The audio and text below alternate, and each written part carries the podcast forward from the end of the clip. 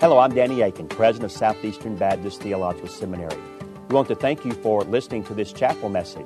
Our mission at Southeastern is to seek to glorify the Lord Jesus Christ by equipping students to serve the church and fulfill the Great Commission. We hope that you enjoy this chapel message and that you will visit our website. It's www.sebts.edu. There you can learn more about our school and what the Lord is doing here. We hope you enjoyed the message. Thank you for being a part of what we're doing here. Well, as he said, uh, I did start school here uh, back in 2012, and the thing that I love about the program is that I can do it from home, and I come out here uh, for three or four days at the time. And uh, by the way that I'm dressed, you can probably tell that I wasn't familiar with the chapel attire. Um, and that's because when I'm up here, I'm trying my best to get all my work done before my classes start at 2 o'clock. Y'all know the struggle. Let's pray. Yeah. Father, we come to your word right now, um, and we're grateful for it. God, we're thankful that some of the most impactful truth that we need is in some of the most familiar places, and we go by it time and time again, and we never really sit with just how important all of this is. And so I pray that you wouldn't let that be the case today, Father, but with such a familiar passage, I pray that it would hit a spot in our hearts where we're reminded of your goodness and just how good you are to us, how good you've been to us, and how good you'll continue to be to us, uh, regardless of what life looks like right now. So we just pray for strength. Um, God, we pray that your word would be clear, um, and we pray that the Spirit of God would reveal the Son of God so that we would give all praise to you. It's in Jesus' name we pray. Amen. Uh, one of the things that I've learned in the course of the past few years is that uh, life is hard for everybody. Nobody has an easy life. And I feel like this really started to make sense for me four and a half years ago. Uh, four and a half years ago, I'm sitting at home and uh, I get a call from one of my best friend's wife. Um, and what she says is, Hey, I need you to go talk to Moochie. She's like, I found out that last night his brother was murdered and I don't know how to tell him. So here I am, and this is the first, like, this is the first time I've had to deal with death just that that close that my best friend lost his brother and I, I didn't really know what to say and all these thoughts and feelings and emotions came up and to see the look on his face when I broke that news the only thing that I thought and I felt was I never want to feel this again it's so hard and I didn't feel it for a while. Life got better and time went on and I forgot. And then 11 months ago, yesterday, it hit me like a ton of bricks that the world that we live in is hard and it's a painful one to live in. I'm in Orlando, April 14th of last year, and I get a phone call that my 32 year old brother had died. Went in his car, was looking at his notes for what he was going to preach the next week, went to sleep, and he didn't wake back up. And all those feelings and emotions that I had came back and they rushed in like a ton of bricks. And I, I, I just felt all of these feelings that I felt like, God, I never want to feel this again. And this was the point that I really knew that this world that we lived in was broken. And so the very first thing that I did is what we all do when we feel this. We search for, for peace, right? We, we don't explicitly say, I need peace, but we do our best to try to find something to take all of the pain away. And so, what we'll do is we'll sit back and we'll try to ignore it. But one of the things that we find out is that it doesn't matter how forgetful you are, when pain comes, it gives you a photographic memory.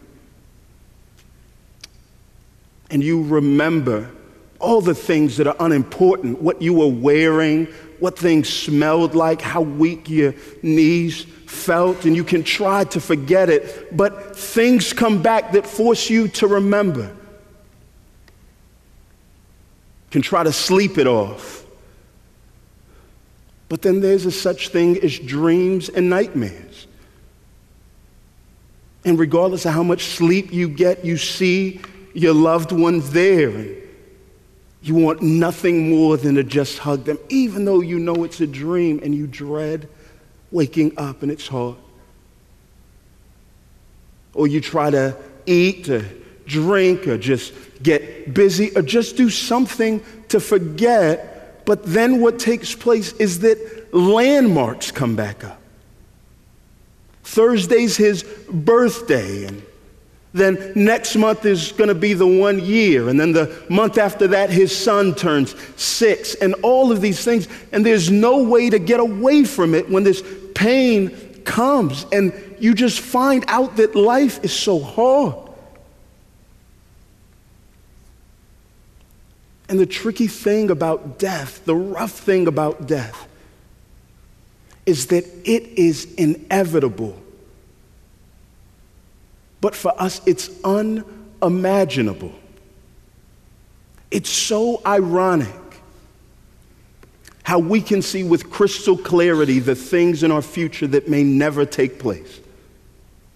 We picture our weddings, kids, the large church that one day we're going to pastor, all of these things that may never take place. We see it with such clarity, but when it comes to the thing that is inevitable for all of us, it's unimaginable. So, the question that I just want to ask and answer today is when the inevitable becomes the reality that you face, how will you deal with it? Where will you go to find lasting peace? Is there any lasting peace in the midst of such heart wrenching pain? And I think that there is. So if you would turn with me in your Bibles to Psalms chapter 23.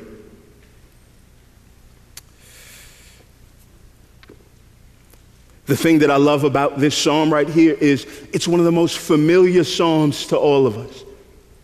This psalm is a serene psalm. It's this psalm of peace written by an old man that knows what it's like to deal with real pain. David writes this towards the end of his life, and what you find out is that he's buried an infant son as well as a son that tried to start an insurrection. He's seen his best friend die. He's witnessed his daughter be raped. He's dealt with all this heartache and toil and real pain, and he writes this psalm. And the thing that I love about this psalm is that it's this psalm of peace, but in this psalm, right, while all of us are trying to get busy and do all that we can to try to find some peace, there is not a single imperative in this psalm. There's no action that he's calling folks to do. It's all about God's character. This is a psalm of real peace, but this real peace doesn't come based off of our activity, it comes as a result of God's identity. And so it's a good thing for us just to sit back and to read. I'm not going to read the whole thing. I just want to read Psalms 23 and the first part of verse 4, and I want to start there. And, it, and he says this Even though I walk through the valley of the shadow of death. I will fear no evil, for you are with me. I think he aptly titles this place the valley of the shadow of death because what takes place is this death comes in an instant. There is a point where somebody takes one breath and they're here. And they take and they don't take the next breath and they're gone. And although death is, is inevitable as birth, it's so unnatural to get to a place where you come to the realization that all that you have left of a loved one or a friend is memories. There will be no new experiences in this life. It's unnatural. And death takes place in an instant, but its shadow lingers on and on for a very long time. No one tells you of the depression that comes with it the change in a marriage, the change in your ability to do the simple thing. David finds himself here and he says, Even though I walk through the valley of the shadow of death, I will fear no evil. Why, David? Because you're sure that God's going to take you out of there soon? No. Why, David? Because it's not as bad as folks said that it was? No, it's worse. Why, David? Because this is going to be the last time that you go there? No. He says, I'll fear no evil because God's with me. And what he gives us is this great truth that true peace is never found in the absence of pain, but true peace is always found in the presence of God. True peace is never found in the absence of pain, it's always found in the presence of God.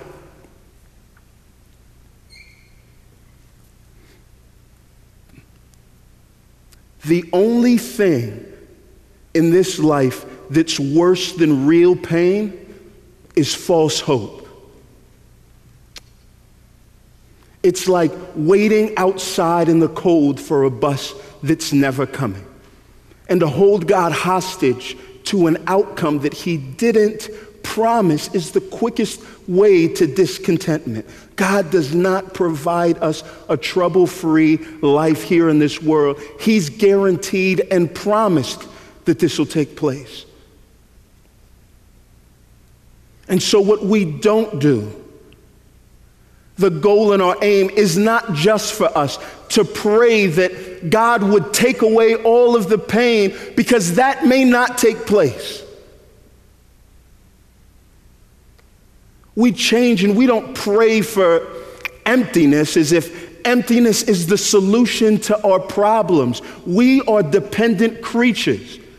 Every time that we get hungry, we are reminded emptiness is a problem. And the only way to solve that problem is to be filled with something that cures us of the pain of being empty. So we don't pray that God would just take the pain away. We pray that God would fill us with a sense of his presence, like Paul prays in Romans 15, that the God of hope would fill us with all joy and peace as we trust in him, so that we may overflow with hope by the power of the Holy Spirit.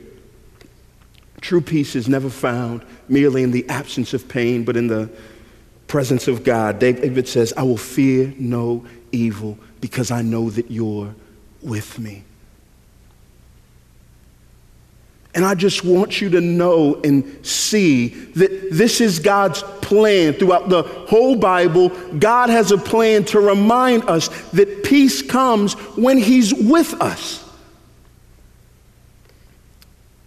Throughout the Bible, when somebody gives their name, they give their name, and often it's an indicator of their character, what they're like. And so the first time that God sits down with somebody and gives them their name, it's Moses in Exodus 3, verse 14, and it says this God said to Moses, I am who I am. And he said, Say this to the people of Israel I am has sent me to you. God also said to Moses, Say this to the people of Israel The Lord, the God of your fathers, the God of Abraham, the God of Isaac, and the God of Jacob, has sent me to you. This is my name forever, and thus I am to be remembered throughout all generations. God starts off, and what he says is, My name is I am who I am, speaking to the fact that this God is real and this God is very present. And do you know the way that God reveals himself to Moses? Is through a bush that is on fire. And this bush that is on fire should be burning and it should be consumed, but it's not consumed because God's saying where He is, if He's present, trials and fire, they may come, they will come. But if God is with us, those things don't consume us. True peace is never just found in the absence of hard times, but in the presence of God.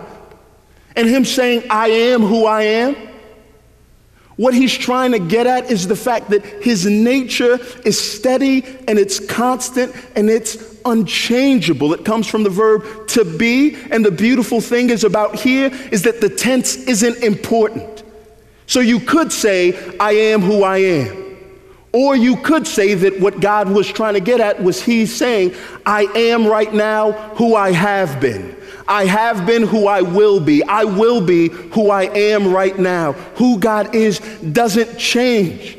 And what we see is throughout the whole Bible, you see this God on a mission to be with his people in hard times. From Joseph, who experienced this success because God was with him, to David in 1 Samuel 18, God being with him.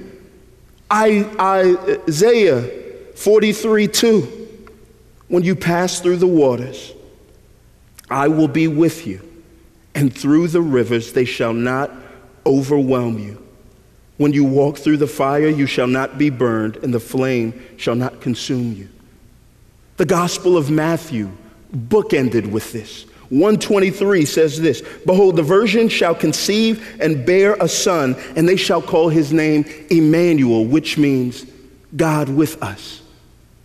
And the very last part of the very last verse of this book, Christ says, Behold, I'll be with you always, even to the end of the age.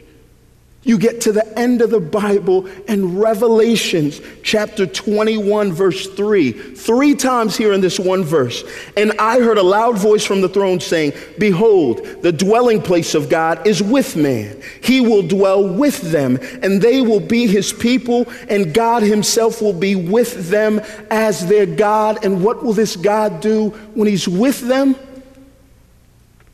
He'll wipe away every tear from their eyes and death shall be no more, neither shall there be mourning, nor crying, nor pain anymore, for the former things have passed away. You and I are used to perfection, seeing things that are perfect. But what we're not used to is enduring perfection. Take a picture with a group of folks and you say, perfect, freeze. And it's good for a moment, but then somebody sneezes and their eyes close and they mess up the whole thing. We're used to food, right? There's just enough spice. Oh, and it's good, perfect. But then somebody throws a little bit more cayenne pepper in it and they mess up the whole thing. You and I are used to perfection, but not a perfection that lasts. And the beautiful thing about this God is He says, I am who I am. I have been who I will be. I will be who I am right now. He's dependable. He stays the same. The fact that He was with them and He provided them with what they needed to make it through these hard times, this same God has promised to be with us. And the beautiful thing is when you look at God revealing His name and he links himself with God, guys like Abraham, Isaac, and Jacob. You find out that God is not a God of people that are faultless. He is the God of people that are failures and frustrated. The stories of what Abraham and Isaac did to their wives to save their stuff. The stories of what Jacob did with his daughter responding apathetically to the rape of his daughter. All of those things are present so that nobody would ever say, God doesn't want to be with somebody like me. God only chooses people like me. God only chooses people like us. And this is the beauty that this great God sees us in our pain, in our frustration, and our heartache, and He condescends to be with us. And for the people that really know their God, they look and they say, That's it. That's what I've needed more than a change of circumstance, more than my brother back, more than provision. What I needed was just a sense, God, that you were with me. That's it. And people that don't know their God say, That's it. That's all that I get. But I really wanted more. I really wanted this. I really wanted that. For those that know God and are confident in who He is, we're reminded that true peace is never found merely in the absence of pain, but it's all, always found in the presence of God. As we go back to Psalms 23, verse 4, one thing that I'm thankful for is that every word in the scripture is inspired by God, it's breathed out. And two of the most beautiful and powerful words that we see here are the words walk through. And it reminds us that for those of us that are Christians, for those of us that are in Christ, the valley of the shadow of death, death is not a destination for us, it's just a detour. I love how Deuce put it death is not a period, it's just a comma. It's not our end goal.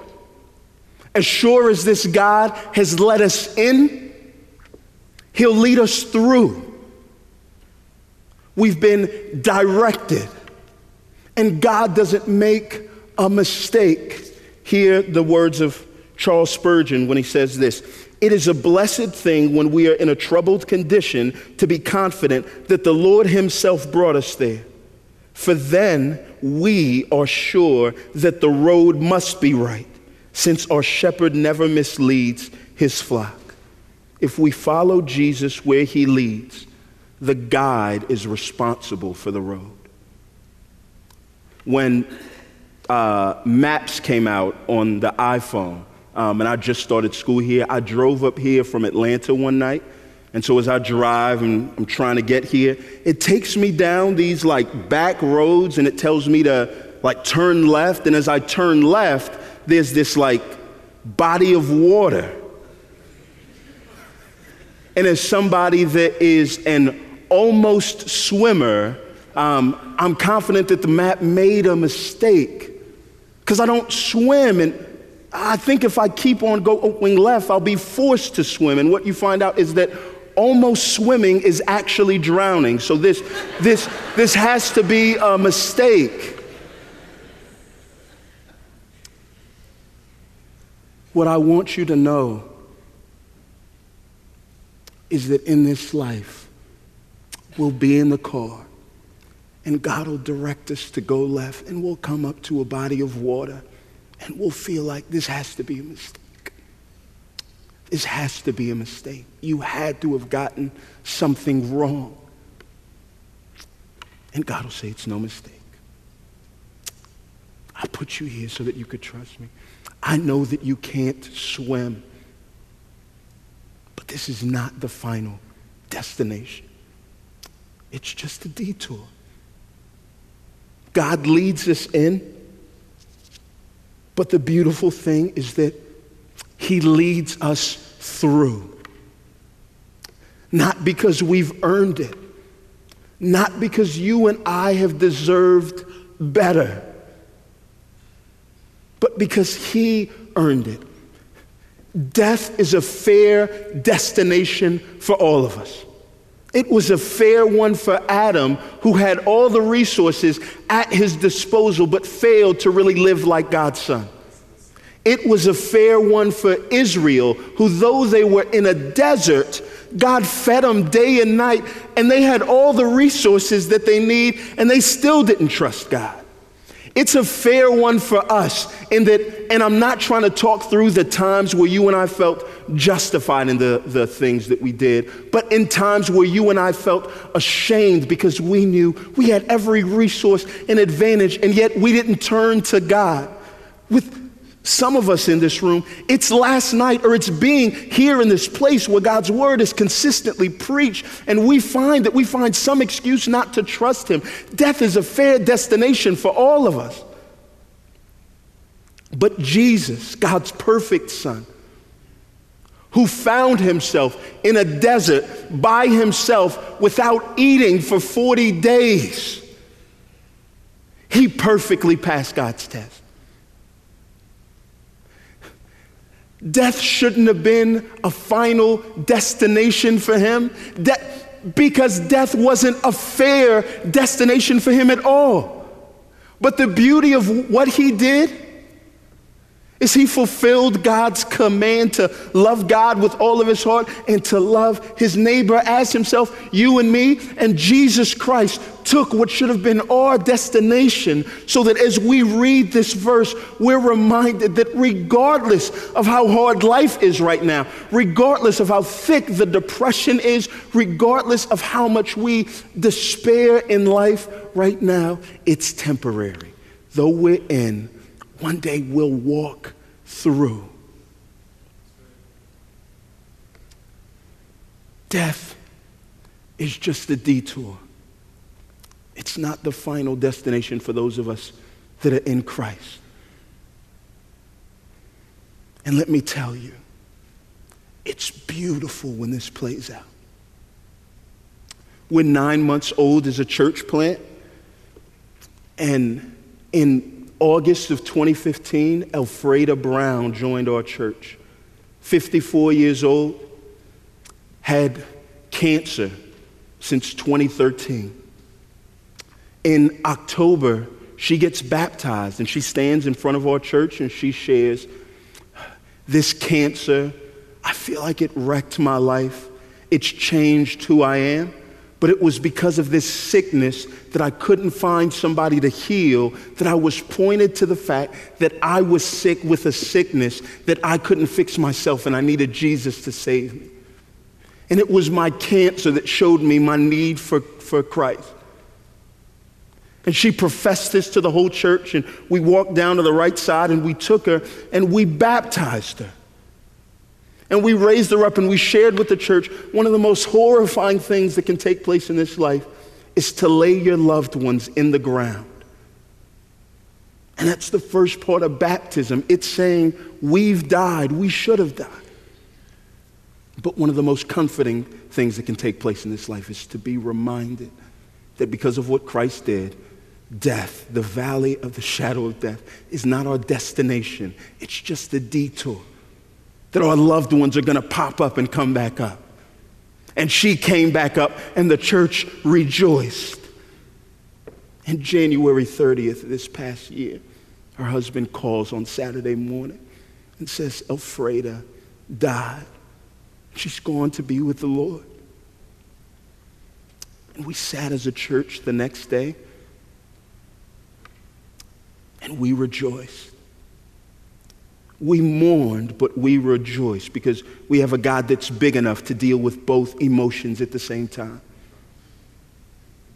And we were grateful that we got a chance to bury somebody that we baptized. And though we laid her in the ground, one day Jesus is going to come and pick her up.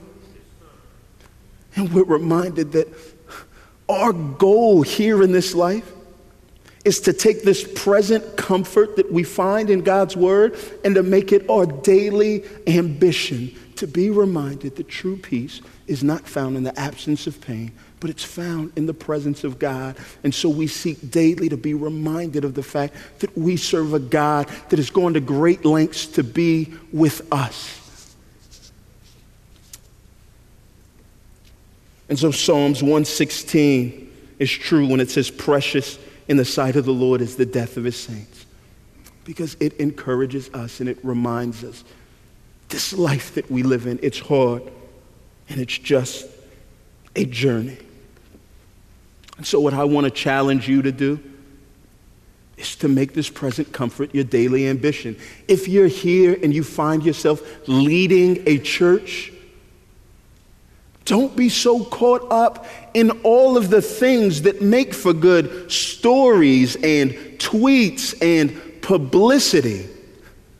But spend your time doing the important things that when a day like this comes, which it will, and it'll come sooner than you think, that your church is reminded. We don't have to switch things up because the worst took place. But we know that the worst is going to take place, so we always do the things that are most essential and that we need. Death is inevitable and it is unimaginable. But do you know what the good news is? For the Christian, heaven is unimaginable and it is inevitable for those of us that have put our faith in Christ. Randy Alcorn hasn't scratched the surface of what heaven looks like. No shade to Randy. We can't fathom all the good that God has planned and in store for us. And so I pray that we would start now to embrace what it really means to be with Him. Let's pray. Father God, again, we're grateful that such vital truth is in such a familiar place. Let us never confuse a comprehension with uh, our, an awareness. I pray that just because we hear these truths, I pray that we wouldn't feel like we get them. Help us to be the people that daily seek to know what it feels like for you to be with us so that when the worst comes, Father, we feel your presence in a very, very real way. It's in Jesus' name we pray. Thank you again for listening to this chapel message from Southeastern Baptist Theological Seminary. If you are thinking about theological education on the undergraduate or graduate level, including doctoral studies, we hope that you consider us. If you also find these chapel messages encouraging and a blessing to your walk with Christ, we hope that you will consider financially supporting Southeastern. Our graduates are literally serving the kingdom across this globe, working to carry the gospel of Jesus Christ to a lost dying world. Your gifts will help to train more, and they will serve as a worthwhile investment in God's kingdom. You can find more information about attending Southeastern or supporting us financially at www.sebts.edu. We covet your prayers and trust that God will bless every good work you do for His glory. Thank you for joining us in our chapel services.